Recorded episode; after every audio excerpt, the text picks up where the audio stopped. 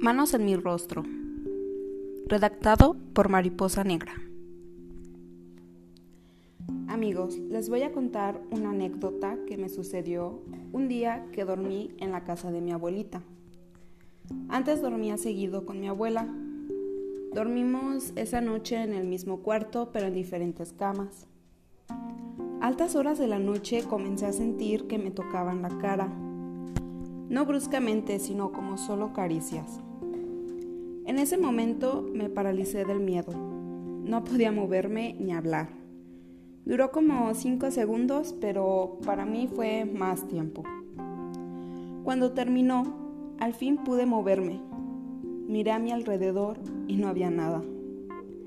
Mi abuela estaba dormida y yo muy apenas podía ver, pues el cuarto estaba muy oscuro. No dormí el resto de la noche, pensando y reflexionando qué o quién quería despertarme a esa hora, la hora en que las almas salen.